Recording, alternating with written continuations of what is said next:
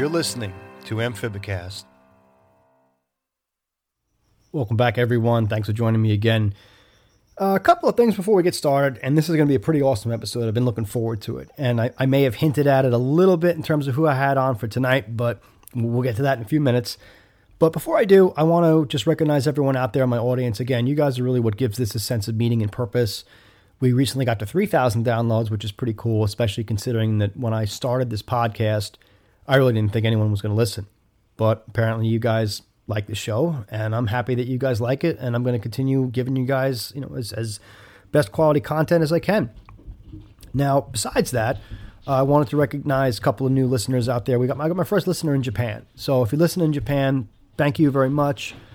A couple of new listeners in Sweden, a couple of new listeners in Norway, a lot from the UK. You know, UK, you guys out there, I don't know if it's just, you know, the language thing, but you guys definitely represent, and I want to thank you guys out there in the UK, Germany, Denmark, New Zealand, Australia, Peru, Bolivia. You know, it's nice to know that you're reaching a wide audience, and you guys make this you know, an important part of my life. So I want to thank all you guys for that. And now for the shameless self-promotion part of it. No, I'm just kidding. If you like the show, take some time, give me a 5-star review on Apple Podcast. Really what that does is it just helps my podcast get to a wider audience, which is really what I want to do. I want the audience to continue to grow. I'd like to get this content out to as many people as possible because, you know, as far as I know, I'm the first person doing this. And it's nice to be able to not only get this information out, but it also helps me engage with other people. I do get feedback on, again, from people that I end up having on the show as guests. And I like that. I like to get the show out there. And again, you know, have a couple of minutes, leave me a 5-star review if you like the show. And again, that goes for everybody, really. You know, if there's other podcasts that you listen to, give them a nice review, write a couple of nice comments, because it helps, you know. And again, it helps get the podcast out there to a broader group of people. You want to get as much, you know, you want to get it out there as best as you can. And those 5-star reviews helps. Also, there is a podcast feature on Amazon now, so I'm going to see if that's something that I can get on there, if I can get the show to get on Amazon. If it's worth my while, you know, it would be pretty cool. Again, might kind of, you know, broaden the audience a little bit. And a couple of tech things. This time of year is kind of hectic. It's getting near Christmas, so space becomes a premium in my house. And I felt like I had my audio really, really dialed in. Apparently what happened was, you know, Christmas presents and whatnot, all that stuff, you know, I got kind of booted out of my studio. By that, I mean my closet, which is basically just a walk-in closet. I get good audio in there. I mean, if you're kind of familiar with audio, you want to kind of be in a room that's really, really silent, has good sound insulation and whatnot. So now I'm in my frog room, and it is pretty loud. There's actually a lot of background noise down here. I originally started doing the show from down here because I thought it would be interesting in case anything started calling, but then I realized it's actually really annoying, and a lot of timers going. I ended up having to unplug 3 pumps, which I'm probably going to end up having to reprime again anyway because I don't like to unplug them. You know, timers, water features, frogs calling. Who knows? There's going to be a little bit of background ambience, but we're going to have to persevere. So I hope it doesn't cause too much confusion. And again, if you hear my dogs going nuts in the background, it happens. We've been getting deliveries nonstop at the house. They get a little worked up, shall we say, when the doorbell rings or whatnot. So that's about it. Invested in some new technology. I'm going to be using a new microphone probably around the beginning of January, and we'll see how that goes. But as far as my guest goes, well, I'll tell you what we'll do. Why don't I let her introduce herself? So tell us, introduce yourself. My name is Stefania, also known as the Dart Frog Queen on the interwebs. Absolutely. And I've been looking to get you on the show for a long time. So everyone, I just want to give Stefania a big thanks for coming on the show. She was actually one of the first guests I wanted to reach out to, and I'm really pleased that she agreed to do this. So how are you doing tonight, Stefania? Oh, I'm really great. I'm honored. I'm so excited to talk frogs again after so long. Yeah, the honor is all mine, actually. And I know you were quite a presence in the hobby for a long time. You had a lot of cool YouTube videos out, and when I got back into the hobby, I actually watched a lot of your YouTube videos just to kind of get a handle on, you know, how husbandry had kind of updated a little bit in the years that I wasn't in it anymore. Plus, you had a really cool collection. You had a lot of animals. So why don't we back up, though, before we get to all that? Why don't you tell us your story? I mean, how did your interest in animals begin, and what ended up, like, leading you towards keeping frogs, especially dart frogs? Well, I've always loved animals, but I wasn't really allowed to have much growing up. So in my early 20s, I realized there was this whole world of animals, you know, beyond the normal cat, dog, bird, rabbit, right? And it kind of blew my mind, to be honest. I started with bearded dragons, and I quickly discovered that desert animals were not my jam, you know? Not because I didn't love the bearded dragon, but it was like the husbandry. I didn't have the touch for it. And going to, you know, pet stores for crickets and the like, I remember one time I walked into this pet store and I saw this little glass box, and it was this little slice of jungle, and there were these two colorful frogs, and I was fixated. It was like love at first sight. Every time we went there, you know, every week to get crickets, I stopped, and I was pretty much there for half an hour just watching them hop around. And after about a month, they were still there, and so I bought it. I just bought the whole thing. So I didn't know anything about them. I was like, can I have this? And so they sold it to me, and I took it home. And that's actually when I started doing a little more research. And I remember thinking, like, wow, it's like Pokemon. You got to catch them all. You know, there's like so many different kinds. And that's kind of where it began, to be honest. That's funny, because that's not the first time someone's used the Pokemon analogy. I had Mike Novi on a couple episodes back, and Mike was a great guest. And he said it was almost his exact words. He goes, "Hey, you got to catch them all." I was like, "Yeah." I mean, definitely my age there. Yeah. I mean, when I first started out in the hobby, that was definitely how I was. I had a lot more of an interest in just kind of acquiring as much as I could. But then, like, the older I got, and especially recently within the past maybe year or so, I kind of backed off a little bit.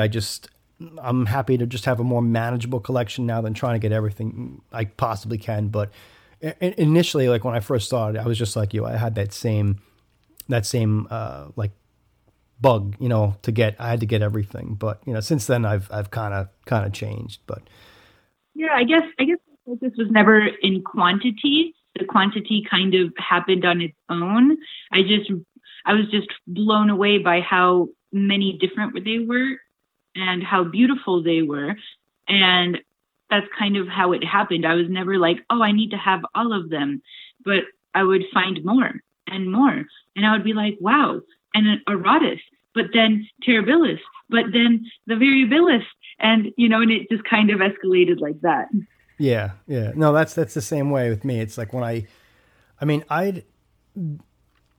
started out with auratus a long time ago, about 15 years ago, and I didn't have that a tremendous amount of success with them. But when I started getting into Tinctorius, then I started off with the Patricia, and of all things, an Oyapock, which are kind of back in the hobby now. But I had,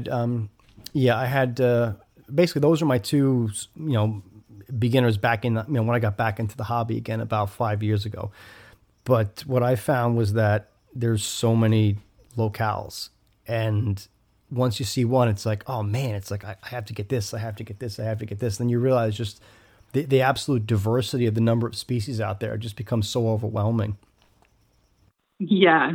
I really wanted to experience all the different kinds, you know, because I saw just how different they were even from each other. And that's why I wanted the diversity, because what you can get from an Isabelle, oh, sorry about that. Or you can get from like an Isabelle, you're not going to get from a Pumilio or an Ara. It's okay. My dog's barking too, so don't worry about it. I just in the preface of the episode, I kind of, you know, I noted that I was like, this episode's going to be a little bit noisy, but so no, it's cool. Don't worry about it. Now, when you were a beginner, what were some things that you picked up as a beginner that kind of led you to becoming more of an advanced keeper? Because you kept quite a few species that required some degree of proficiency. So, I mean, what was it like starting out a beginner? Like, what were some mistakes you made, some things you learned along the way? To better answer that question, once I got into the frog hobby, I realized that there was a community of froggers. I live in Sarasota, Florida. And so in this area of Florida, kind of like the Gulf Coast, there's a community of froggers that are all connected on like a Facebook group. And so they would have kind of an annual or biannual frog meets at people's houses.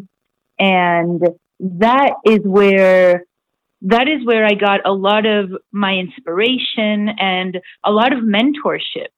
And so I actually had a mentor who was incredible, and he was able to kind of guide me in the beginning, teaching me different techniques. And anytime I would have like an experience that I didn't know what to do with, I would call him up and he would kind of guide me through it.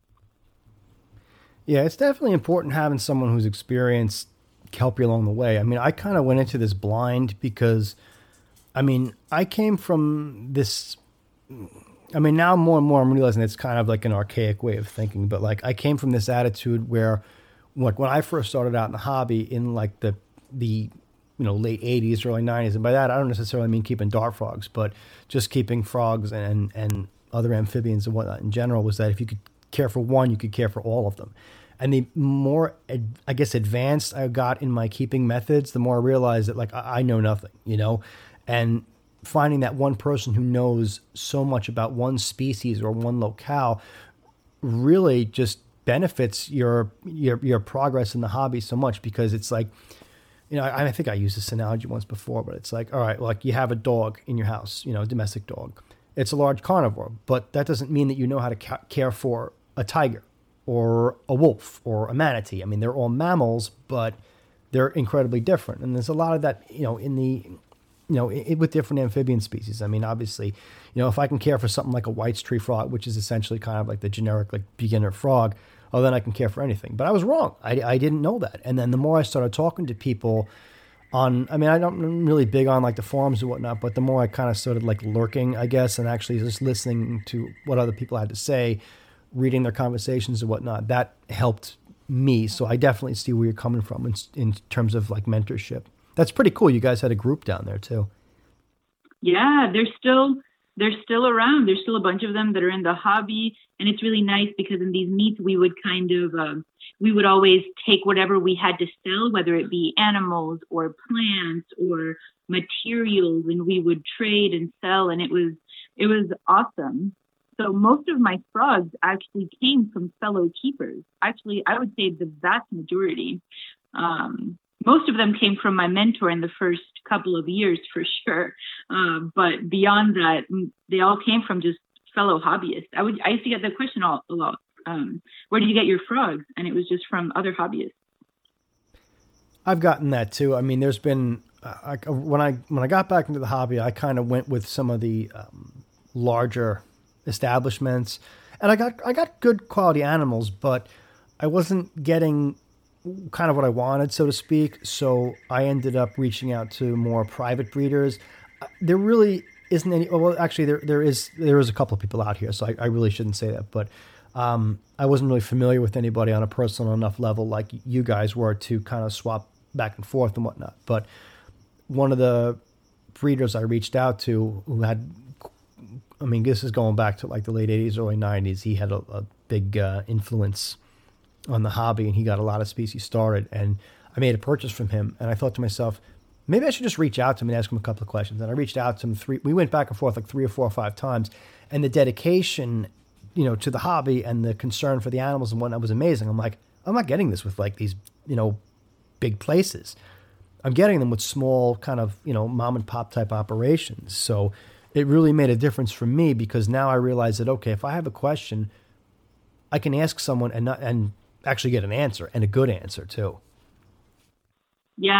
I find that the big companies are really great for people that maybe don't have the community aspect.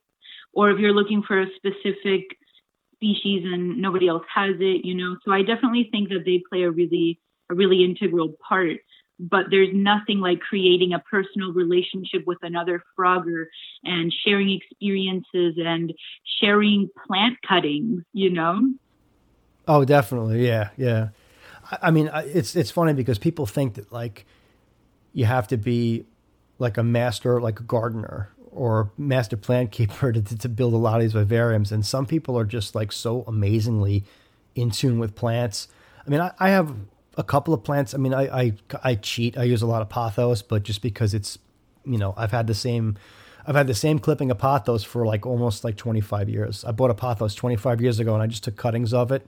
And now it's in like probably all of my vivariums. So it's in probably like, I'm looking at them now, maybe 12 vivariums, all from the same pothos, but. That's amazing. Yes. I mean, some of the other plants I experimented with, like Fitonia and some of the Macravias, like they just, I don't know, they didn't do as well for me as some other plants like the pothos and the bromeliads and whatnot. But I mean, what did you get into the plant aspect of it as much as the animal aspect of it? I did not. I love the plants and I love looking at them, but I could never get into remembering the names. And for some reason, I just could never get into that part. But there were many of the froggers in our group that were into it. And so I ended up having really cool plants in my vivarium due to these really awesome guys, like being like, you need to have this and you need to have this and you need to have this. And so I ended up having an awesome collection of little plants in my vivariums, but I was never that person. Yeah, there's a lot of people that take it really, really seriously. And some of them don't even have frogs in the vivariums. They're all plants. I know that like some people are really, really into moss. And I had a couple of different forays into moss with different, some I had really good results with, some I didn't. But some of the pictures I've seen like on Instagram of like these vivariums that it's just moss. And it's incredible. And it's like, I don't think I could pull that off to the extent that some of these people do, but. And I have I'm sorry, I didn't mean to interrupt you. Oh, no, sorry. I was just saying they do a really great job. Yeah, I have some plants that'll take over one vivarium. Like I have ficus in there, and it took over the whole vivarium. I took some cuttings, put it elsewhere, and they just shriveled up and died. So it's weird. I don't know. Yes, I've had that happen. Yeah. Which species did you start with? I started with auratus. That was the beginning. And then I started getting into tinks. I had a couple of tinks. It's kind of where I started. And very soon after, I found Ranitomeya. You'll have to forgive my pronunciation. I've been out of this for so long, it seems. I found them and I was so excited for the little frogs. I never ended up too far into auratus, but Ranitomeya were definitely some of my favorites. The Ranitomeya, I know you've been out of the hobby for a while, but the Ranitomeya have become extremely popular now. And there are a lot of beginners actually start out with them too. And no way. Yes way. I had quite a few conversations with previous guests about just nothing other than like Ranitomeya, and then there's a lot of locales available now, and they're not perceived with the same. I mean, like going back a while, I mean, I remember when I first saw them come out, I was like, there's no way I'm going to be able to keep these things alive. And I don't remember the species. This is going back a while. This is probably going back about maybe 4 years. And I don't even remember that, but I didn't have that, the amount of success that I had hoped that I would have had with it. But, they are pretty popular now. In fact, they're actually on waiting lists. A lot of people will be looking to get different species around Ranitomeya, and they might be waiting 6 months, a year, whatever. Wow, no way. Yeah, yes way. That and a lot of... I feel like I had a hard time sourcing some Ranitomeyas throughout the years. Yeah, they're available pretty much anywhere. All you have to do is look. Pumilio kind of got big for a while, and now it's really a lot of the large obligates like Sylvatica are pretty popular. Pumilio. Yeah, that's what happened when I exited. Yeah, that would be. Yeah, that sounds about right. So it's interesting because a lot of the species that were kind of starter species. Like I said before, like I started off with Patricia, and I have three of them. I have three big female Patricias. I don't see them that often anymore. I don't see Patricia. Yeah, I don't see them for sale that much. I mean, like on occasionally they will, but right now the big thing is all thumbnails and a lot of the large obligates among, believe it or not, among beginners and serious keepers as well. Wow. Yeah, I'm impressed. I know it's pretty wild. I mean, again, you know, I know you're not in the hobby anymore, but you've been in it longer than I have, so. It's funny because you take a break for a while and then you realize what's available. I mean, like when I started out and I kind of took a break from the hobby for a while, that was when Pumilio were kind of coming into the hobby. And I heard people like, oh, they were like dropping serious coin on Pumilio. I was like, I ain't buying this thing. Like, but now they're not as difficult as people make them out to be. I mean, they have certain caveats and whatnot. But there are some pretty amazing people out there who are doing a lot of work with them. Yeah, I remember when I started, the main starter frogs were tinks. That's what was everywhere. All kinds of tinks everywhere. Yeah, I mean they're still around, but you're not seeing the same locales that you. I mean it kind of varies by year to year. Right now, I'm trying to think. Honestly, I see very little attention paid towards tinks now. There was. And I don't know if it was an import or something like that. It might have come in from Wakiri, but there was a lot of Oyapock that made their way back into the hobby. And I hadn't seen an Oyapock since I bought my first one. And this one's actually, I think he's my oldest current dart frog, but this one, I think it's so hard because he's so small. I think it's a male because I was checking the toe pads, but they're kind of coming back in now. People are starting to keep them again because I had mentioned to someone, I've had an Oyapock for like 5 years. And like, where'd you get it? I'm like, honestly, I just picked it up at a local shop. They just happened to have it. So I don't even know what the lineage of it was, but they were like near impossible to find for the longest time until an import came in. I think it was Wakiri, but now there's a couple of breeders that are working with them. That's so interesting. Yeah. Yeah. I mean, which tinks did you start out with? Which tinks? Yeah. I think Powder Blues were amongst, and Patricia's. Powder Blues and Patricia's were my first. And some New Rivers. Oh my God, the New Rivers. They were amazing. They were my favorite tink for sure. And the green sips. Yeah. They're still popular, but not to the extent that they were going back maybe like a couple of years. I know a couple of people that only breed sips in terms of tinks, and they don't breed any other tinks but sips. I never really quite understood what the appeal was to them. I mean, like why did you gravitate towards them?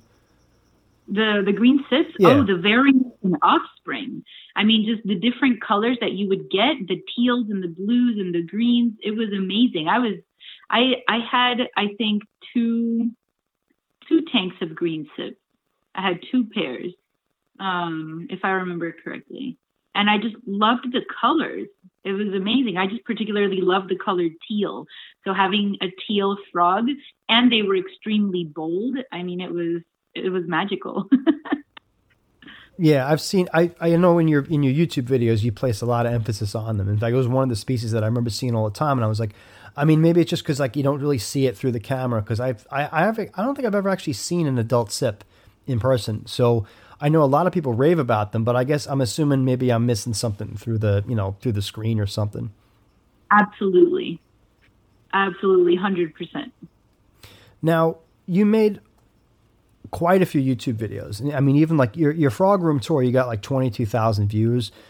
Now, what made you decide to create a YouTube channel? Because you spent a lot of time and effort showing off different species and some of your like breeding successes and your frog rooms and whatnot. Like what was the impetus to start the channel?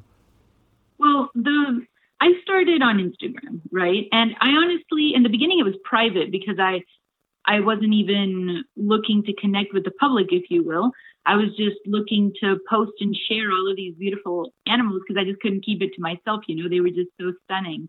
And so I made the Instagram public, and it went crazy, right? I started getting just a bunch of people really interested, and through the years, I got an unsurmountable amount of requests for a YouTube channel. Everybody just wanted me to post on YouTube, which I never really understood, but I was like, okay, guys, fine. So finally I started posting longer videos. This was back when Instagram, when I was on Instagram, we couldn't post for longer than, I think it was like some seconds, and then they extended it to a minute. But once I got out of the hobby, that's when they allowed people to start posting longer videos on Instagram. But so what I did is I would just post longer videos on YouTube instead of Instagram. And that's kind of why that started. But I'm not like a videographer or anything. I didn't know what in the world I was doing. I was literally just grabbing my phone and just walking around my house and just talking, you know, and just showing things. I didn't know how to edit anything. Like it was super, super rustic, if you will. I was actually surprised that anybody would even want to watch a video, you know?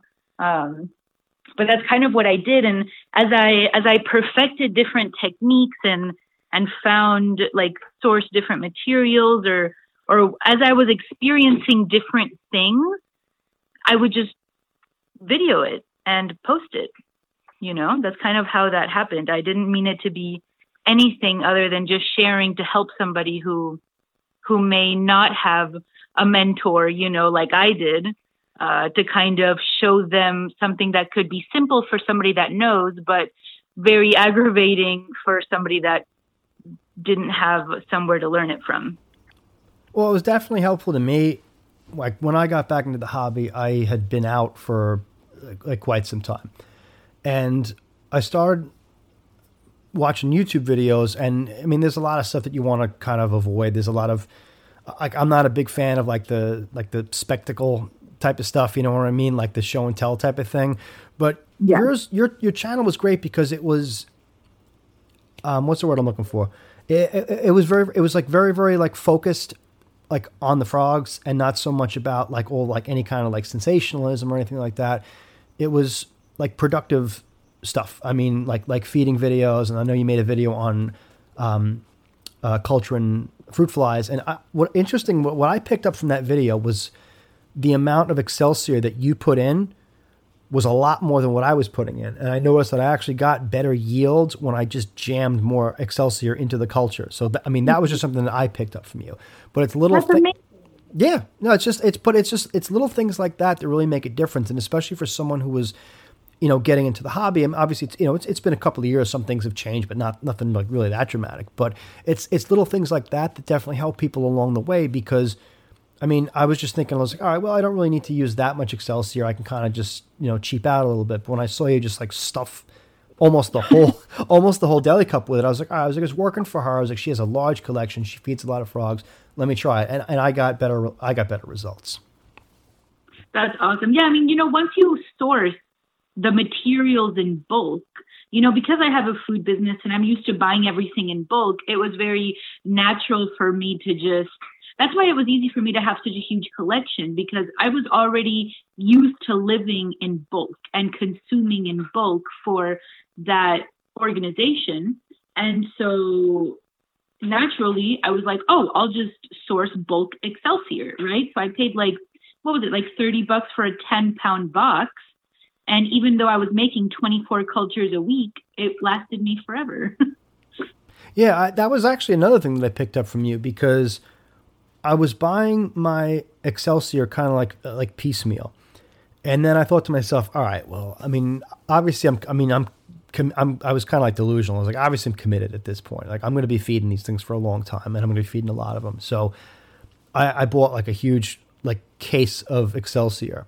And this is like, this is actually going back a while. This is before COVID started. So this was going back maybe February of last year.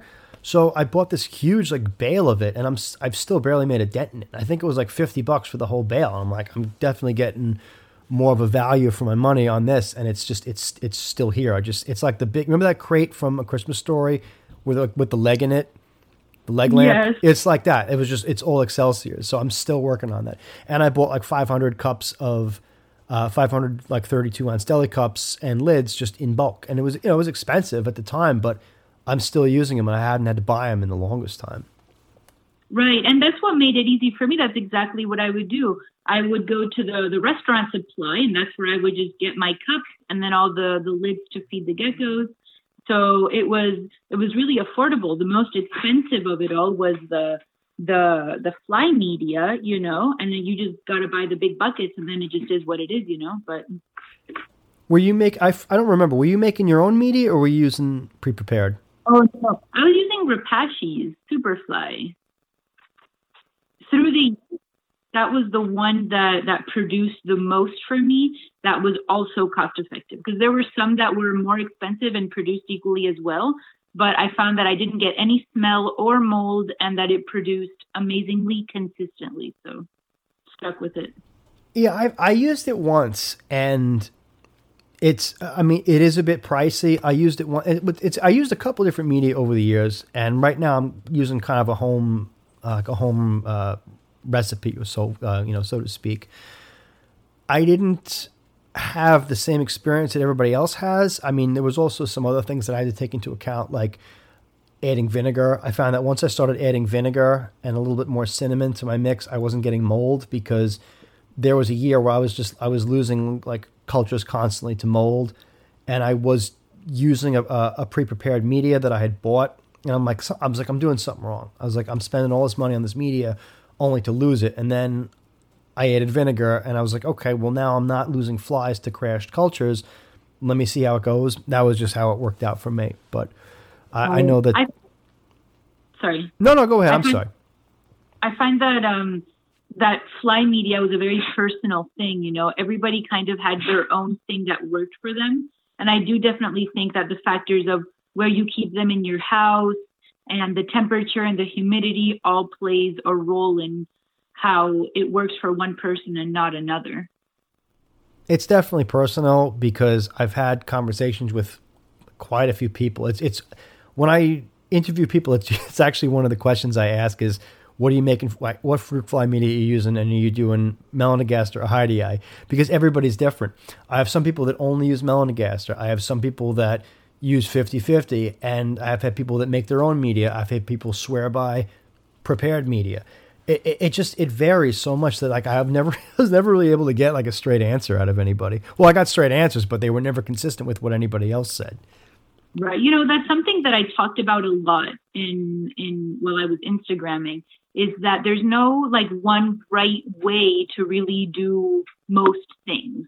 Like everybody has their way, and it's not right or wrong. It's just more so what works for the individual. Because at the end of the day, if the animal is alive and thriving and it's got the right conditions, all of the different variables, you know, there just isn't like a right or wrong way, which I think that's what made it really difficult to provide, for people to provide care and husbandry information that was all encompassing. And I think that was kind of the challenge in the hobby. And the reason that I started sharing my experiences was because I found such a huge variance in all of the information that I was seeking when I was coming into it. You know, like you would try to look for like, how do you do substrate, you know, and then you look at 5 places and they all say something different. And then you don't know which one is better, and you don't know what to invest in. And you don't have like a person to ask what their, you know, how long that the substrate lasts or whatever. I mean, that's just an example. But that's when I was like, oh, like how amazing would it be for somebody to just get an easy answer from my experience, you know, whether it worked for them or not, but at least it would be just a, hey, this works for me. This is how it works for me. This is where I got it. This is how long it lasted me, et cetera, et cetera. And just to be able to start that conversation. Well, that's definitely, a great thing, a great way to get into it, because I find that, I mean, with anything in life, people can kind of be a little bit critical if you do something in a way that's different from what they do. So, like, the older I've gotten, I've learned to think to myself, all right, well, I don't really need to criticize this person, because whatever they're doing works. Their animals are healthy. They look right, like they're in good condition and whatnot. But I don't know. I mean, one of the reasons why I always kind of avoided, like, social media and groups and whatnot is because I found that certain forums, certain communities, whatnot, can be a little bit rough on people who are beginning, or people who even just like who've been in the hobby for a while. But like, there are questions that I've been embarrassed to ask because I kind of don't want to get like hazed like I'm a new keeper, but, you know, just a simple question like, well, you know, how often do you change your leaf litter around can result in like a whole big, you know, whole big disaster. So, I mean, I don't know. It's just like you said, you want to compare notes with people, but you also have to respect the fact that different people have different methods that are different in subtle ways. But I mean, even something like a misting schedule. I mean, the ambient humidity in my basement is relatively high at different times, you know, certain times a year. So I have to back my misting schedule off because that's the microclimate here. But someone who lives right. in a hotter, drier area all year might have a different schedule, and like, why beat that person up for it? Yeah, you know, I found that in the beginning when I was looking for community, I found some places to be a little elitist, you know, and I was also very embarrassed to ask questions, which is why I was so grateful to find the local community. I feel like I was very fortunate to find them because everybody was so understanding and so supportive. And I'm still in touch with all of them, actually, even though I'm not in the hobby, we're still, you know, Facebook friends and everything. But I was able to have kind of that safe space to ask them questions. And so I really wanted to kind of provide that through my Instagram post and then later on the YouTube channel, to provide that for other people, just a safe space to kind of ask questions. And I found that in my Instagram, I appealed mostly to people that weren't in the hobby or that were new or that didn't have community. And so they were able to kind of find that within what my account became. And I was just so happy to kind of provide that for people. That's an interesting dynamic. I'm actually glad you mentioned that because it was one of the things that I noticed was like on a lot of your videos, like especially the frog room tour. I mean, room tours are always really popular. I was reading this article about YouTube and the different types of videos that people look for, like especially with animals. And for some reason, like feeding videos are really, really popular. People like to just watch that. And even people who are not in the hobby per se, they like to watch animals eat, apparently, especially like exotic animals. I mean, did you ever like have interactions with people who weren't in the hobby or in the community, and they like, would you have a conversation with someone who says, "Hey, look, I know nothing about frogs, but I like your videos. What can you tell me about them?" Oh yeah, all the time. I feel like most of the people that followed me on Instagram were exactly that, people that weren't at all in the hobby and that were kind of stumbled upon it and then were really interested in what I was posting. And I was more than happy to kind of provide basic information. And then there were definitely people that would reach out for like more in-depth questions. And sometimes I would post that on a public post if it was relevant and helpful for others. But I had so many people that were just, oh my gosh, what is this? Are they poisonous? You know? And so I was able to cover that very frequently. And I think that it was kind of a good thing for the hobby in the sense of spreading positive information and not shaming people for asking, you know, just kind of creating like a positive space for that. And I've heard so many times that people were maybe scared to get into the hobby or whatever. And due to my posts and the information that I was able to share, that they felt confident enough to get into it. And then they had really positive experiences themselves with their own, you know, dart frog journey. And that was like the best thing that I could ask for, you know, just to be a positive influence. That is very true. I mean, again, that was my personal experience with the videos was exactly that. And one of the things about YouTube is when you're watching YouTube videos, you don't necessarily have to interact with anyone. So if you're looking up, say, like dart frog care or like dart frog room tour or tree frog care, tree frog, regardless of whatever it is. I know I always kind of skew this show dart frog, and I'm sorry everyone out there that I do that so much, but you don't have to get on a forum and ask a question. You can kind of look for the information, and you don't necessarily have to comment on the video or like the video or do anything like that, but it puts you in more of a neutral perspective. So you don't have to ask the question and worry about someone, you know, saying that's a stupid question or you should know that or anything in that vein, because all you have to do is just watch the videos. And after a while, hopefully you get an idea in terms of who's giving good information and who's giving not so good information. But it's definitely a great way to interact with a hobby without necessarily being involved in it. Or like you said, if you want to just, if you're concerned, if you want to get involved with it, but you want kind of like a bird's eye view in terms of what's involved, then YouTube is definitely the place to go for that. Yeah, I think so too. Which, I mean, at one point at your, I guess at your peak, you were working with quite a few species. Like which species were you working with at the time while you were in the hobby? And what are some of your favorites? Oh my goodness. So at my peak, I had probably over 50 species, probably over 50 species. Oh my gosh, probably more, because I had about 35 frog tanks, something like that, 35, 40 frog tanks. And then that was just in my frog room. Then I had my living room was like my Madagascar room, I called it, because that had all the chameleons and the day geckos. And there were probably 10 to 15 different species there amongst that. And then I had what I called the nocturnal room, which had, you know, like the crested geckos and things like that, kind of odds and ends. And I probably had another handful of species back there, probably another 5 to 10.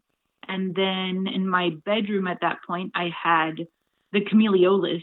And oh my gosh, they were my favorite. And I had a bunch of those.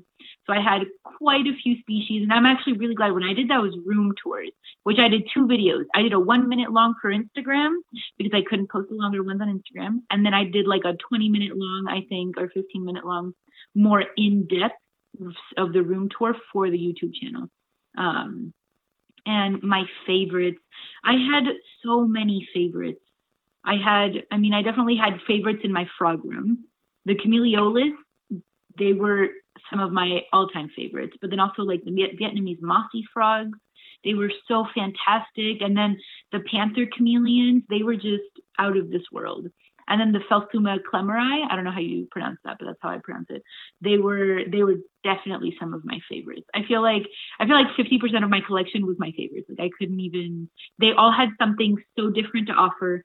And that's kind of why I liked having the variety, because they had something so different to offer, but they were just magical in their own different ways, you know? I also have a trio of Mossies. I think they're all male. I'm in here calling, and they look like they had nuptial pads.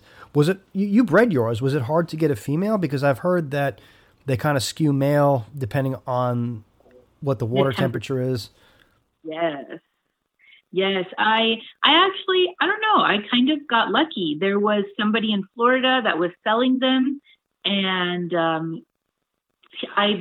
I initially purchased, I think, 4 juveniles and then a proven male. And I suppose at least one of them ended up being female because she bred so many. I probably ended up producing like at least 30 or 40 Mossies while I had them. And actually the lady who now owns my colony is still producing the Mossy frogs. Like my same colony is still producing years later, which I'm actually so thrilled about. It just happened, to be honest. I would venture out and say 100% of the breeding that happened under my roof had nothing to do with me. Like they were just kind of happy and then had the right conditions, I suppose. And then they just did it, because I never bred on purpose, you know, and I actually never kept anything for the purpose of breeding everything. They were all just like my pets. And I just had everything just for my own joy and enjoyment, you know? So the breeding was kind of just like a positive side effect. And I was incredibly surprised, like every time that I found eggs or babies, it was awesome. It's a great feeling. And it's funny that you say that, because I remember watching the videos and I was thinking, I was like, she has to have this like magic touch, or she's putting a tremendous amount of effort into like creating, you know, sex trios and pairs, because almost everything you had bred really well. Like I've been staring at my trio for like maybe 3 or 4 years here and I haven't gotten anything. I figured, all right, if I just kind of like the like the spaghetti analogy. You know, if you throw spaghetti at the wall, something will stick. So I just figured, okay, I'll get a decent sized colony going and hope for a female, and I never got it. So then it's like, well, yeah, it's like, do I want to invest in another one or a couple more? I'd have to grow them out, and then what do I do if I get all males again? Because they're actually pretty popular in the hobby now. I don't really understand why, because I mean, I understand why I like them because they have the cryptic coloring, and it's cool when you do see them, and they're also really, really easy to keep. But I don't really understand like why anyone would kind of like gear towards them who was kind of like on the fringes of the hobby. I don't know. That's just me, my opinion. I think I missed that. Oh, I'm sorry. I just said that I keep Mossies as well, and I never really understood like what their appeal was to people outside the hobby because you don't really see them that often. I mean, when you do, it's amazing, and they're actually really easy to care for. But they're a pretty popular species now. I kind of never really understood why. Oh, really? Mine? I saw mine all the time. I mean, I see them. But if I had, like, my kids come down, they're not going to see them because of their camouflage. You know what I mean? Like, you and I can kind of pick them out because we're looking. But to, like, the average person, it's not necessarily like a Terribilis or, you know, like one of the tinks that's really, like, brightly colored and is kind of like a showcase species. Like, these guys, you have to actually make an effort to look for them. Right. Yeah, I don't know any beginners that were really into them. Oh, that's a lie. I have a dog, and my dogs love talking to them. It's okay. It's okay. Yeah, Mossies are great. I probably would not recommend them to a beginner for sure, but for that reason, you know, the thing I had a lot of dart frogs and a lot of different species. And what I noticed is that I didn't see all of them all of the time. And that's why I liked having so many, because then I was guaranteed to at least see some of them all of the time. I had that too. I have there's a couple of species that I just see all the time because they're really, really bold, and it varies on individuals too. Like I'll have some individuals that are just more bold than others, and I'll have some that are a little bit more elusive. But it's nice because it's like you get that variety of experiencing the animals in their vivarium at different times, different times of day. Some will come out when you go to feed. I mean, I actually have some that will kind of just like, they'll actually jump out of the vivariums when I go to feed them. That's the feeding response I get from them. And I'll have others that I just never see. I mean, even my auratus are fairly bold now when it comes to feeding, but like if they're not eating, then I don't see them. Right. You know, just to circle around really quick before we finish that, we were talking about the breeding the animals. Yes. I think that the only thing that I did was just put a ton of love because I didn't spend a whole lot of time effort is, you know, I guess in the eye of the beholder, but I didn't put a lot of time into the actual care, which is why I was able to have such a huge collection for such a long time. Yeah. I mean, it definitely, you know, I didn't mean to imply that, like, you know, you didn't, you know. No, you didn't.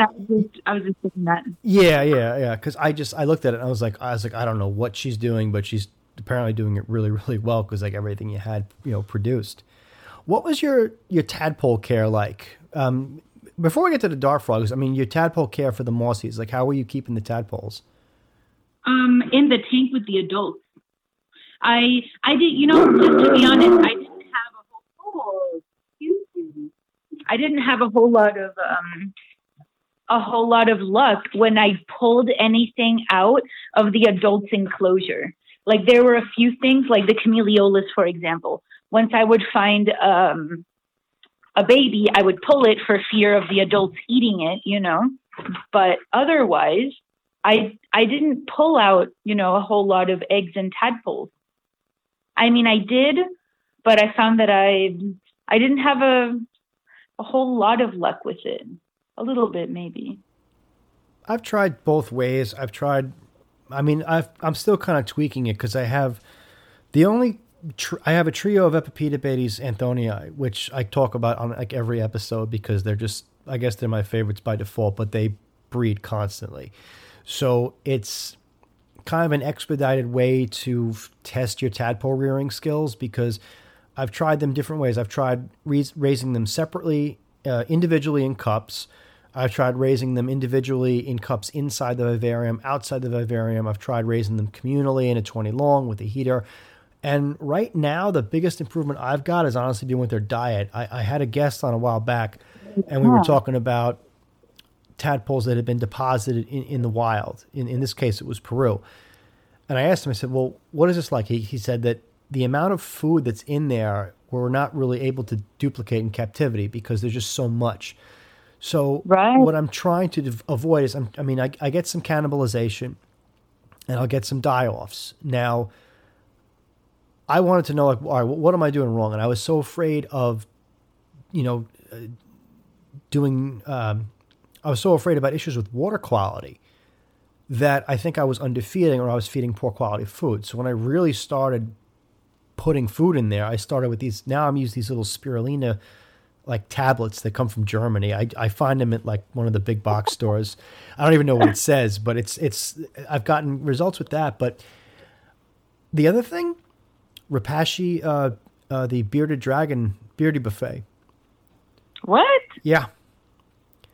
I started using that. I feed it my bearded, well, before COVID started, my bearded dragon was getting a pretty varied diet, and I had to switch him to something that was going to be nutritionally as complete as I possibly could, if I couldn't go get crickets and roaches and stuff like that, because my roach colony, I kind of wiped it out. And, he accepts that. And I thought to myself, I was like, look, I'm like, well, like, all right, like, well, what do they get in the wild? They're going to get some algae. They're going to get dead insects. They're going to be getting some sort of a protein. So I just took a very, very small amount of the gel premix, and they went nuts for it. They ate it like crazy. And the clutch, the spawn that I have in there now is developing faster and larger, and I haven't had any issues with deaths or I don't necessarily know that they cannibalize each other per se. I don't know if they're just cannibalizing after one died, but I started it's just a deli cup. They'll deposit in the bromeliad and then they'll dump it in the cup. I actually have there's two clutches in there. There's an older one and a younger one, but I'll just change a little bit of the water, let the mister refill it. And so far so good. I've had good results, but you never would have thought it, but I don't know. I don't know if they just need the extra protein, I don't know, but I seem to be having good results with it. That's amazing. Yeah. I feel like those are the only things that you can find with trial and error, Yeah, and I mean, just since they reproduce so often, right? Yeah, they lay probably like every week or every 2 weeks. So my issue has been just getting the tadpoles to develop, pop legs, and then metamorphose, and then thrive through the froglet stage. Because, from what I've heard from other people is that they're kind of difficult to raise from tadpole into froglet, and I've lost quite a few during that metamorphosis period. But I have, out of all the clutches that they've laid, I have two subadults it's not a grot anymore. It's their full vivarium. And I have two in a, in a sweater box setup that I'm raising them out now, but I'm hoping that this clutch will do better than the last. So if these guys do well, then I'll be happy and I'll at least feel like, okay, I'm doing something. I'm doing something correct. Right. Yeah, so that just kind of worked for me. But, it's oftentimes what I hear from people is observe, just spend some time and actually watch what they do.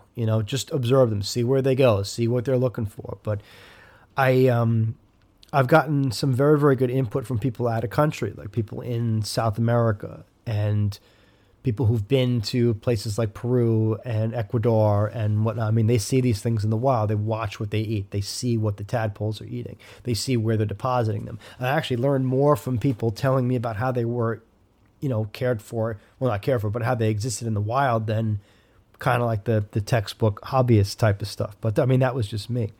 But that's actually going to... Yeah. Yeah, that's actually going to kind of lead into my next question. Now, one of your videos, you went to Costa Rica. What was that like? Did you observe any frogs in the wild while you were there? Oh, yes.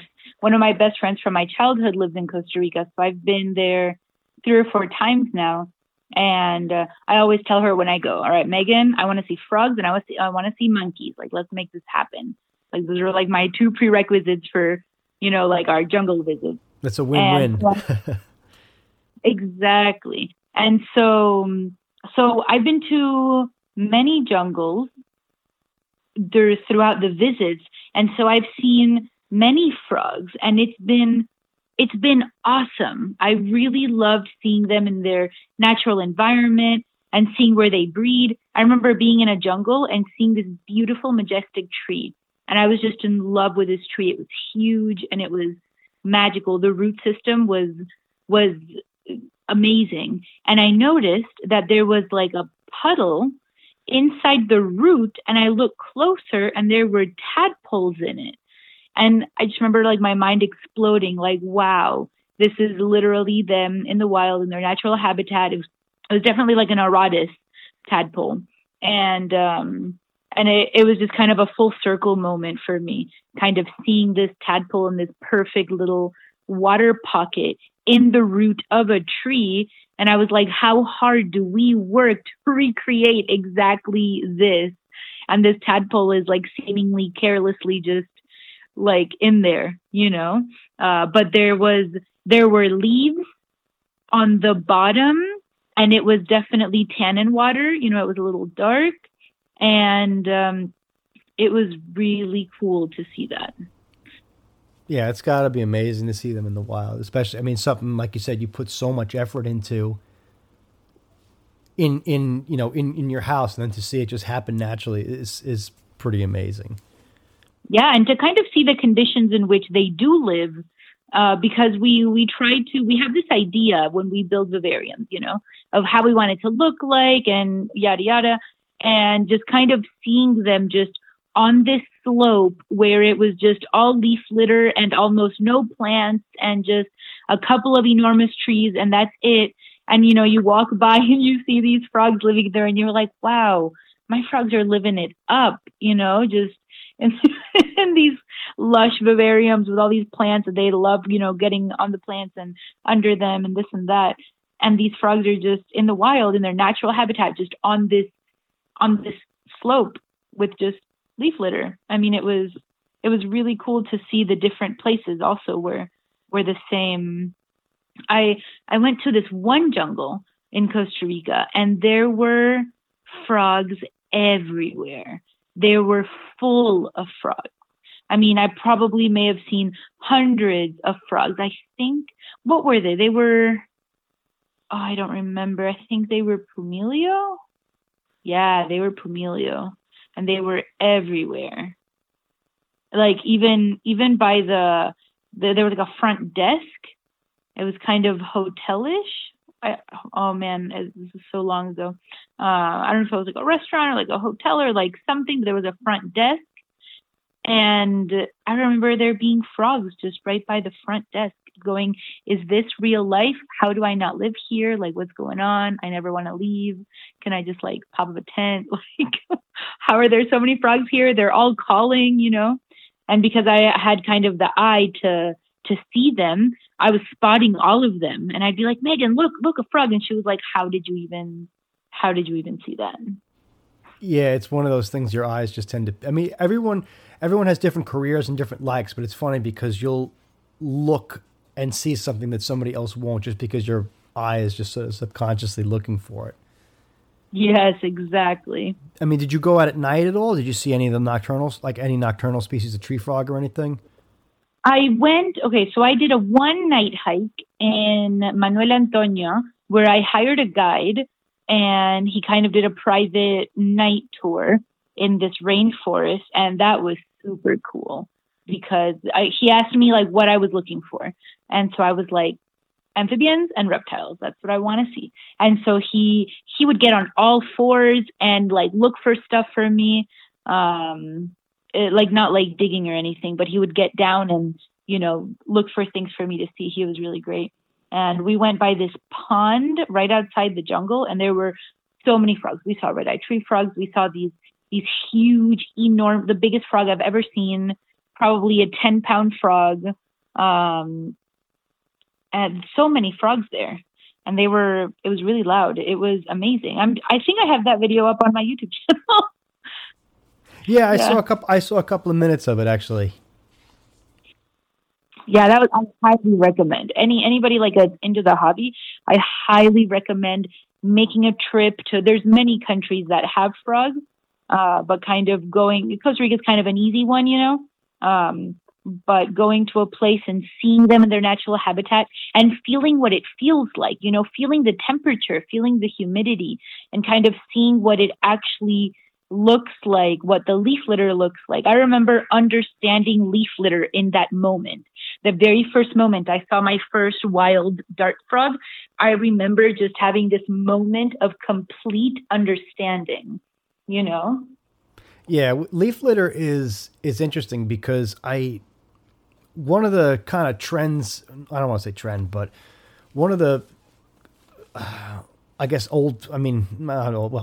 one of the original ways of thinking was something that needs almost 100% humidity needs to be on like a sopping wet substrate.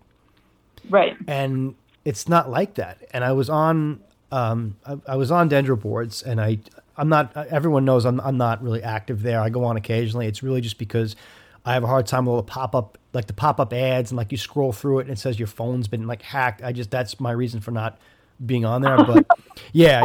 It's a tech issue, but someone went on, you know, showed a short clip of some locale at Tink. I don't even remember which one it was, but it was just in the wild on the leaf litter. The leaf litter is not soaking wet. It's not saturated. It's not, you know, rolling around in cocoa fiber. It's just, it's dry leaf litter, but it's humid. And when I first started making vivariums, I thought to myself, well, I have to have the substrate super wet to maintain the humidity. And then I realized I don't have to do that. I mean, now my substrate is relatively dry, but the humidity inside the enclosure, I've been able to kind of fine tune it so that I get it up to that like 90% humidity with some air exchange. I mean, I have air exchange, but it's enough to maintain the humidity, but it still lets some fresh air in there. And I found that my frogs like just do better because of that, you know. That's just, yeah, they're on leaf litter, like the way they, it's close to what they would be in the wild. They're not like in mud the way a lot of people keep them. Right. Yeah, no, I found that it was really hard to kind of maintain a vivarium with sopping wet substrate because the plants would die. Yeah. The plants would die, and the frogs weren't really about sitting in it either. Yeah. Yeah. I mean, they like, I was like, why are my frogs constantly sitting on top of the cocoa huts? And then I realized they don't want to sit on the substrate because it's too wet. I mean, I had issues with my drainage layer just being full of water. And at the time I thought that was what it was supposed to do. But then I realized that it's not, it's, you know, the substrate's not supposed to be soaking wet. It's not supposed to be holding water. It's not supposed to smell anaerobic. It should just be, you know, relatively dry, but with very, very high ambient humidity inside the vivarium. Yeah, that was actually something that I had trouble with because I had several misting systems, and I had so many different size tanks attached to the same system, because I would kind of have a system per wall. If I remember correctly, I would have one system per wall of animals, or room if there weren't that many. But I would have some tanks that would flood, and that was just kind of a constant challenge for me to keep on top of, just draining all of the excess water and all of that. Yeah, I was using a turkey baster. I kind of poked a little hole into one side of the enclosure into the drainage layer, and I was using a turkey baster. I'm doing something wrong here. I'm like, I shouldn't have to be doing this constantly. And I changed the misting schedule around, and then I didn't have that problem anymore. I was over misting. Oh, really? Yeah. Yeah. I definitely tried different misting schedules, but I don't know. I guess I wasn't terribly into the numbers. I never used like a thermostat or a contraption to measure the humidity. I never used any of that. I kind of would just take cues from the enclosures themselves. Do you think it was easy? I mean, you're in Florida, right? You were in Florida the whole time that you had your collection, right? Yeah. Do you think it was easier with like Florida's climate to kind of replicate. Yeah. Okay, because I'm in the Northeast. I mean, I'm in New York, so it's near impossible to duplicate that. Oh no! Oh yeah, no. I just kept everything at room temperature. Like I keep my house at about 76, so I never really had to think about it too much because I just kept everything at room temperature. And and the humidity is pretty high as it is, so I never had to worry about like drying out. Even when we get like cold snaps, my house doesn't go below like 72, you know? So. Yeah, up here it gets pretty cold up here. Yeah. And it's just like the basement I have central air. So in the summertime, they don't overheat because it gets brutally hot here in the summer too. But the air pulls a lot of the humidity out. And then I get that like one, maybe like 2 month period between like September and October where I don't have to put on the heat or the air conditioning. And then it's like normal. But then once I turn the heat on, like I have it on now, it pulls everything out. Like we had a really bad storm here the other day, and it just like my basement floods sometimes. I got a foundation issue, but I mean, I turned the heat up to like 74 and it's dry as a bone down here now. And it just, it pulls so much moisture out of the enclosures that I have to really restrict the ventilation like at this time of year, more so than other parts of the year. So I envy a lot of people who live like in Florida because it's like you said, it's got to just be kind of like, you open the window and every day is kind of, kind of the same, I guess. Yeah. We're definitely fortunate in that respect. I also think that's probably one of the reasons why the hobby is so big here because it's easy or easier. Yeah, the ease of care has got to be a lot more convenient. Yep, exactly. When you had all these vivariums going, what was like a typical maintenance routine like for you? Because I always like to ask people how much time they spent. I mean, your frog room was really your whole house, but how much? Like how much time were you devoting to the animals? Like, and like, did it ever get to a point where you were like? Like, all right, like now I'm spending so much time on care. I'm not necessarily like, I kind of reach like a critical mass where I say, all right, well, after I go over a certain amount, I'm like, I'm spending so much time just feeding everything and taking care of it and handling like, their basic needs. I'm not actually making time to like sit and study them. I mean, did you have a similar experience or what? Not really, to be honest. I'm very systematic and I easily create structures. It's like my forte. And so it was extremely, that's actually why I had so many, because it was the same to me to have 5 frog tanks than to have like 35, because the deciding factor is having to actually buy the stuff and set the time to do it. But then if you're doing a little bit or you're spending an extra 10 minutes, to me, it's the exact same. So what I would do is I would group the animals by care, right? So I would have essentially all of the frogs together, but because they all had the same care. And then I had all the day geckos together because they had the same care. And the reason I really got into day geckos is because they had similar care to the dart frogs, right? I kind of tried to stay within the same realms of care. Because even with my nocturnal geckos and with the chameleons, the care overlapped. So I had the fruit fly group, which I did both. Melanogaster? Melanogaster, yeah. Melanogaster and hydei, and then obviously the gecko food, and then crickets, and so I had this 3 food groups. And I would have a round for each food group. So when I fed fruit flies, I would get, my 2 cups, put the calcium in, dump all the flies into it, and just boop, boop, boop, just go from tank to tank. And I would do that twice a week. I would feed my frogs twice a week. So I think Tuesdays and Fridays were my feeding days, if I remember correctly. And so I would feed them generously. And I found that they would eat for 2 days. And then on the 3rd day, they wouldn't eat. And then by the next day, I would be feeding again. So that was kind of my fruit fly feeding schedule. And I would probably spend 30 minutes doing that. And then once a week, I would make cultures. And I would probably spend maybe 20 minutes doing that. because I made 24 cultures a week at my peak. And then the gecko food, oh, that took no time. That would probably be like 10 minutes, even though I had to make, hey, nala. That's okay. Making an empty food bowl. I had to make, so we were on gecko food. Even if I had to make 15 or 20 gecko cups, it would only take me 5 minutes to distribute them, right? And I did that twice a week also on the same days. And then crickets. And the crickets were actually the most time consuming. Once a week I would receive like 3,000 or 4,000 crickets or something, and then I would set them up. I would feed out half of them, set up the rest of them, and then on the next feeding day I would feed out the rest of them and then clean out the bins. So I would probably spend, I don't know, like an hour and a half to 2 hours twice a week.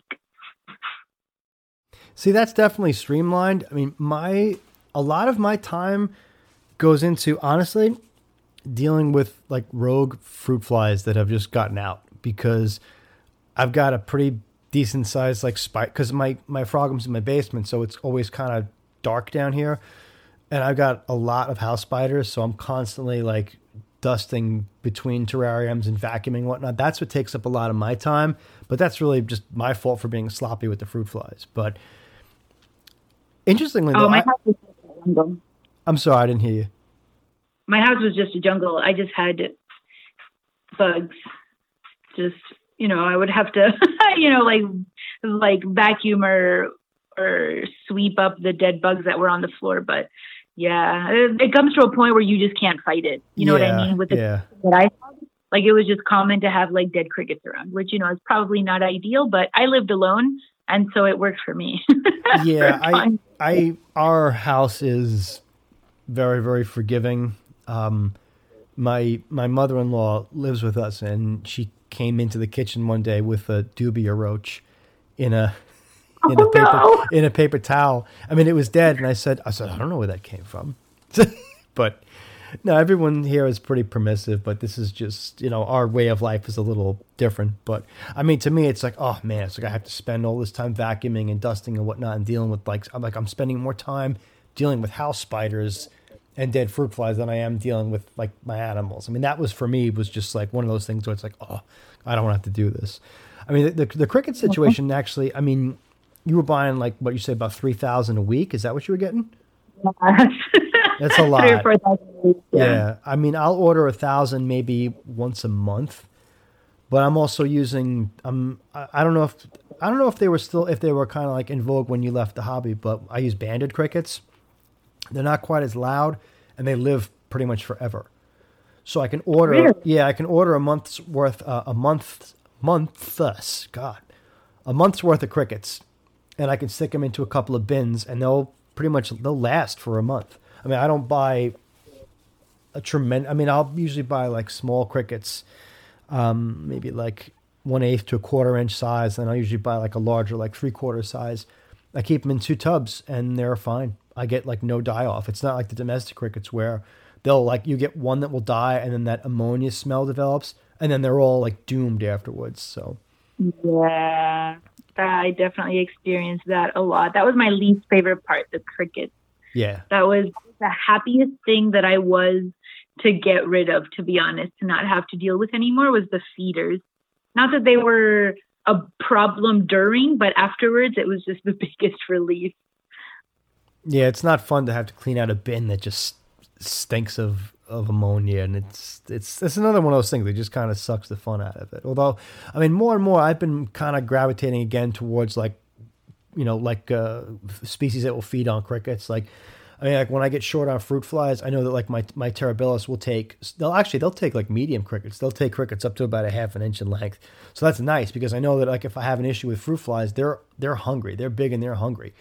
They'll take the crickets, and I don't have to worry about, wasting like an entire culture worth just to feed that trio. Right. So it's just, for me, it's just peace of mind. 'Cause the other thing is, it's like, you can always get crickets somewhere. Whereas like if my fruit fly cultures, let's just say I had something like they all crashed, then it's like, oh man, like now I have to order them wait for them to come in and then hope that they're all viable and hope that I can, you know, use them to seed new cultures. So. Yeah. You know, one thing that I always talked about was when you pick an animal, you're also picking their feeder as your pet. Yeah. So you don't just like your pet, their feeder will also become your pet, because you do have to take care of them as if it was the pet in order to, you know, gut load them and to water them and to make sure they have like the proper living environment and space in your house for them too. Like, it's not just the animal you're getting. That was something that I had a lot of conversations about. That's very true. And that's one of those things that people have to consider, because I don't think that a lot of beginners will ask questions like, well, what do I need to do? And it's like, well, the first thing you need to do is you need to get used to culturing microfauna. You need to learn how to culture springtails and fruit flies. And if you can handle that aspect of it, then everything else is relatively easy. Yeah. I found that jungle animals were the best for me. I definitely had the touch with that, because all you had to do was really invest in their initial enclosure, making sure that it had everything that it needed, and then set it up to a misting system, and then you're good to go. They're like the most low maintenance, in my opinion, because they're kind of like the species where the less you give them, the better in terms of like attention, you know? It's not like mammals that need all of this interaction, but, you know, just like the feeding twice a week. And then every single day, every time I came home, I would go through every single tank and just do a round and just peek in everybody. So I found that I still spent a lot of time like looking at everybody and making sure that everybody was okay. And they all came to know me, you know, because I would circle around the whole house several times a day and take pictures, and kind of sometimes I would even pull a chair in front of a tank just to hang out and watch them. Or, you know, sometimes I would build a new tank, and before putting it in its space, I would leave it on the table and I would just pull up a chair and just watch it. I did that with the bumblebee toads. When I first set up a new enclosure for the bumblebee that I had, which was probably one of my favorite colonies of all time, I built them and I had them on my dining room table for weeks. And I would just mist them and then sit in front of them and watch them all tumble out. I don't know if you're familiar with bumblebee toads, but they, as soon as you mist them, they all come out of hiding and just tumble around the tank. And they're, you know, the size of a quarter. So they're adorable. And I spent entirely too much of my life literally doing that, misting them and just sitting them and watching them. Yeah, I noticed that too with like when my misting system, I hand mist some of my enclosures because some of them are small, and like as soon as you mist them, then all the little fruit flies and everything that were hidden in the substrate kind of come out, and then you see them all come out, and then they'll become more active. And that's the best part, is just sort of watching them do like what they would do when you're not really around. But I know exactly what you mean about like them coming out, because like I get a feeding response out of almost probably like 85 to 90% of my collection. I get some sort of a feeding response where when I come around with that cup, they come out of their cocoa hides. They, you know, even the erotics, they'll come out and they'll be like, all right, feed me. And it's like, okay, yes. This is what I am to you, is just this like, you know, this like, you know, hovering hand that just distributes food to you guys and nothing else. But yeah. Exactly. Yes. I mean, we're going to wind down, but I just wanted to ask you, I mean, you've been out of the hobby for a while, but one of the kind of new ways, I don't want to say the new way of thinking, because it's always been a way of thinking, but there's been a lot more focus on sustainability and conservation in terms of the hobby. You know, there's a lot of organizations out there like Thesaurus and Wakiri, which are sourcing frogs from their, you know, they're providing the hobby with sustainable populations of frogs, rather than having, you know, people go into places where they shouldn't be and then removing frogs from the wild and then shipping them around the world under questionable circumstances. I mean, do you have any thoughts about like how the hobby can be like more responsible in terms of, you know, the animals that we source and like where we should go in the future? Well, personally, 98% of the frogs that I personally purchased were from fellow breeders. I really was not into buying wild caught frogs. It never really felt right to me. I mean, there were some where you couldn't get otherwise, like Atalopis. You know, they had to be wild caught if you wanted any. But I never really gravitated towards wild caught frogs for that reason. I think that if you are going to go the wild caught route, to go to somebody who is conscious about what they're doing, you know, because there were several jungles that I went to and they were prolific. I mean, it was insane the amount of frogs that were out there. They were not suffering by any means in population. You know, you could take 200 of them and probably not even notice. Not that I'm condoning that, you know, but I think that supporting organizations that do it sustainably and responsibly and kind of in harmony with the flow of the circle of life, I think that's definitely the best way to do it. I'm actually really happy to hear that mindset is expanding, because I think it's so important. You know, we kind of create these nature slices in our homes, and we have to do so much in order to recreate what nature naturally creates, right? So it's kind of an oxymoron. But I'm really glad that it's taking a turn to be more sustainable in the sense of them providing frogs sustainably. Yeah, I've had conversations with people about, I mean, it still, don't get me wrong, it runs the gambit. There are people with different attitudes about things, but the general consensus is any kind of niche like hobby that has animals is always under some kind of scrutiny, and the frog world is not under the necessary. I mean, we're not like the big constrictor world where, you know, I mean, a 12-foot Burmese python in someone's like backyard in Florida. I mean, you live in Florida, you know what I mean? That's big news. And obviously that community faces some repercussions because of that situation, which is, there's a lot that went into that. It's not just so much like one person let one snake go in the wild. There's a lot more to that I've heard, but you know, as people who keep exotic frogs, I mean, we're kind of responsible for our own hobby in terms of not getting into trouble. Meaning, if you want to continue to keep these things, and it's not just frogs, it's like the tarantula community as well. You know, certain species of lizards, certain genera of lizards and whatnot, you know, people want to maintain their rights to be able to keep them, but you have to be responsible. So the last thing you want is, number one, just on a personal level. I mean, I don't want to disrupt the natural order of things in terms of, you know, pulling things. I mean, to me, there's no sense in pulling 1,000 wild caught frogs out of the wild, having them shipped all over the world to have 5 survive. I mean, that's just my personal. Yeah. And I think that the concern now is really to prevent that through, you know, through sustainable projects, and as well as like captive breeding programs. You know, I mean, obviously you have to have some wild caught come in, but if the wild caught's brought in appropriately with the purpose of expanding bloodlines, then I, you know, fine. But you know, there's a lot of stuff going on. There's a lot of new regulations, and I think the last thing anybody really wants is more trouble for the hobby. So, to me, at least, it's a no brainer. Just you know, doing the right thing. But hey, you know, everyone has their own takes on it. Yeah, I think the important part is just kind of being in harmony with nature, you know, and having the right intentions behind it. Because when your intention is money, then that's where I've never found anything good come out of when people do things for, you know, I mean, some like money has to be involved because that's the currency of how we, you know, get things done in this, the way our society is set up, but kind of being aware of having the right intention is everything, both as the provider and as the consumer, you know? Yeah.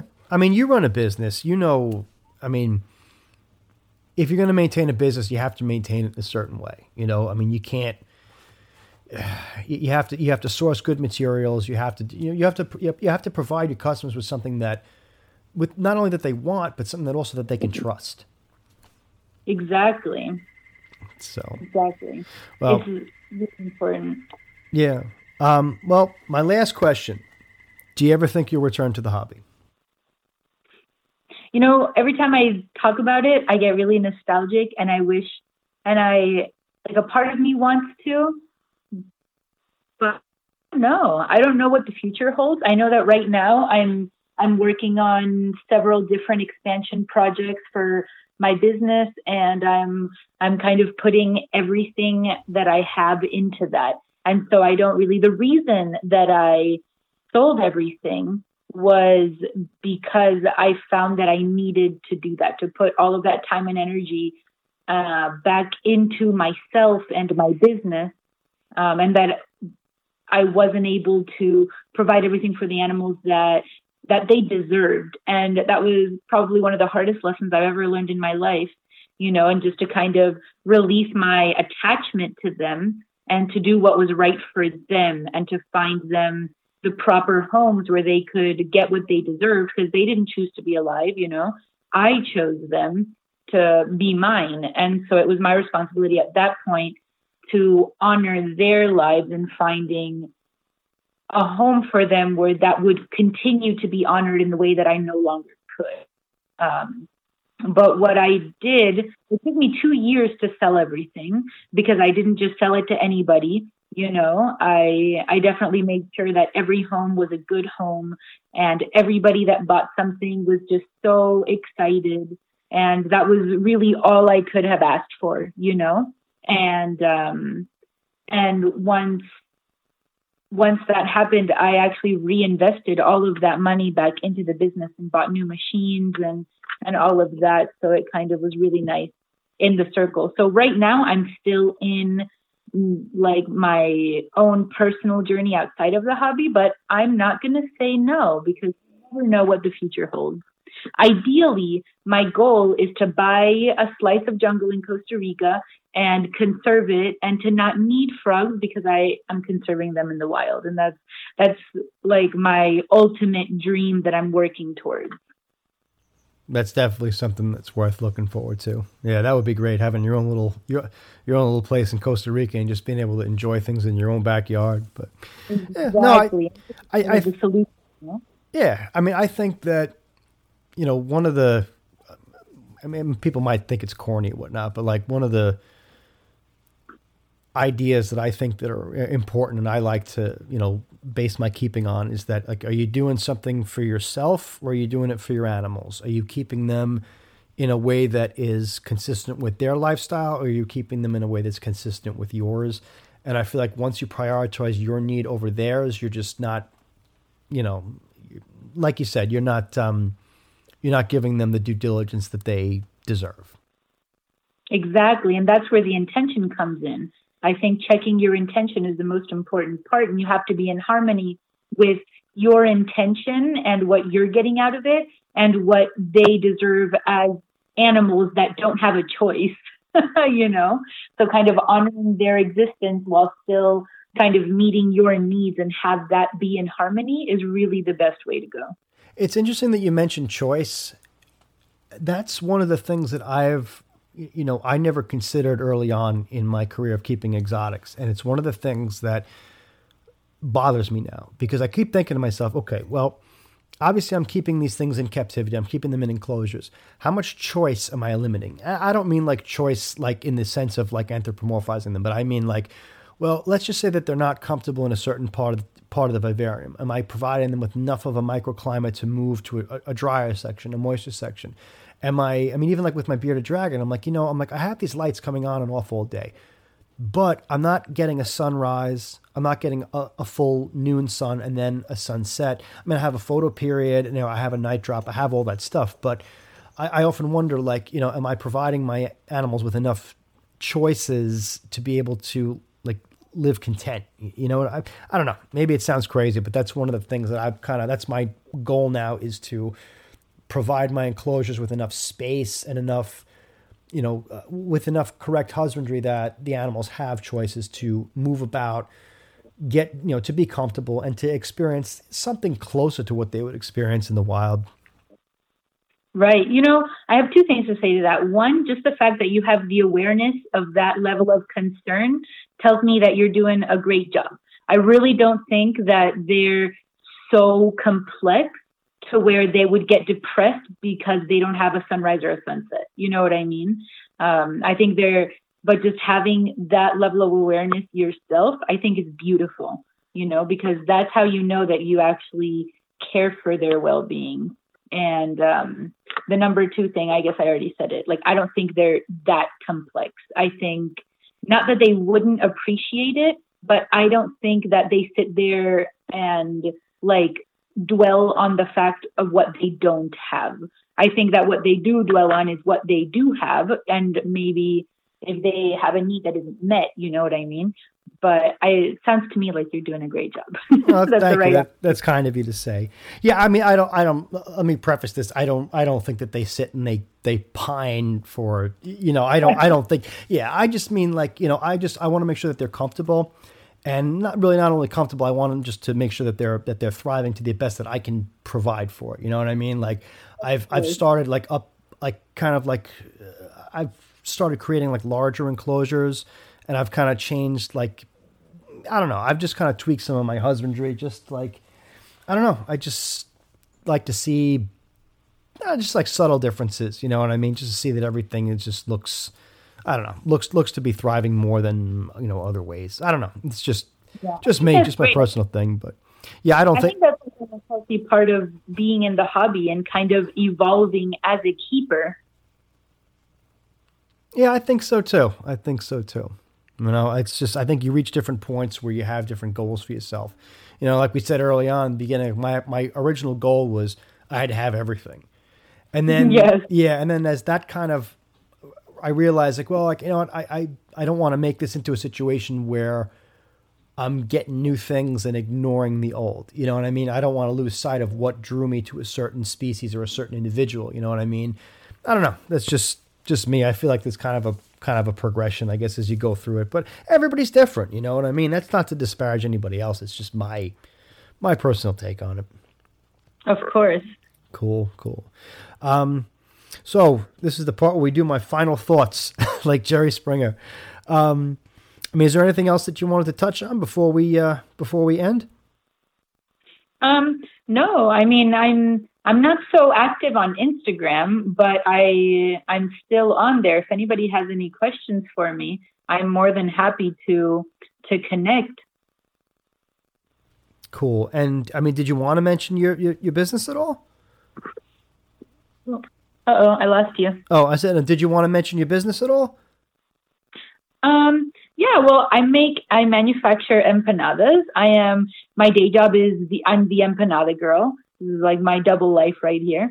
And that's kind of what I do. I don't ship or anything, which I get so many requests for that, but I unfortunately don't do that. It's one thing paying $50 to ship a pair of frogs you spent a couple $100s on, and it's another thing to ship, you know, like some food that people are not going to want to pay $50 for shipping. Yeah, I do post a lot on my business Instagram. You know, I was finding that I was posting only on the Dart Frog Queen and not on my Instagram for work and what was actually like making my income. And so that was part of the transition that I really had to do. So I am active there. If anybody's interested in food and how we do that, then that's a thing. Very cool. All right. Well, listen, ladies and gentlemen, Stefania, the Dart Frog Queen, I want to thank you so much for coming on the show. It's really been a great episode. And I'm really glad that we got a chance to talk. Oh, yes. Thank you so much for having me. I had a great time. My pleasure. All right, everyone. I want to thank you all again. I want to thank Stefania for being my guest and hope everybody continues to do well out there. Everyone take care of each other. Take care of your animals. And I'll catch up with you guys again soon.